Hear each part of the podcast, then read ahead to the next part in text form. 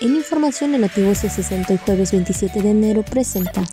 Durante la mesa para la construcción de paz y seguridad, la gobernadora Laida Sansores San Román refirió que avanza la solicitud para el desasolve del río Palizada gracias al apoyo de la Secretaría de Marina. Avanzan labores sociales del ejército en comunidades de Campeche. Para instrumentar e impulsar acciones de participación ciudadana, el Instituto Electoral del Estado de Campeche y el CECITEC signan convenio general de colaboración.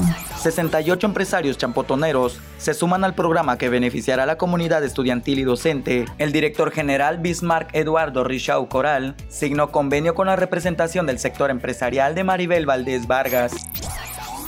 Notivoces 60.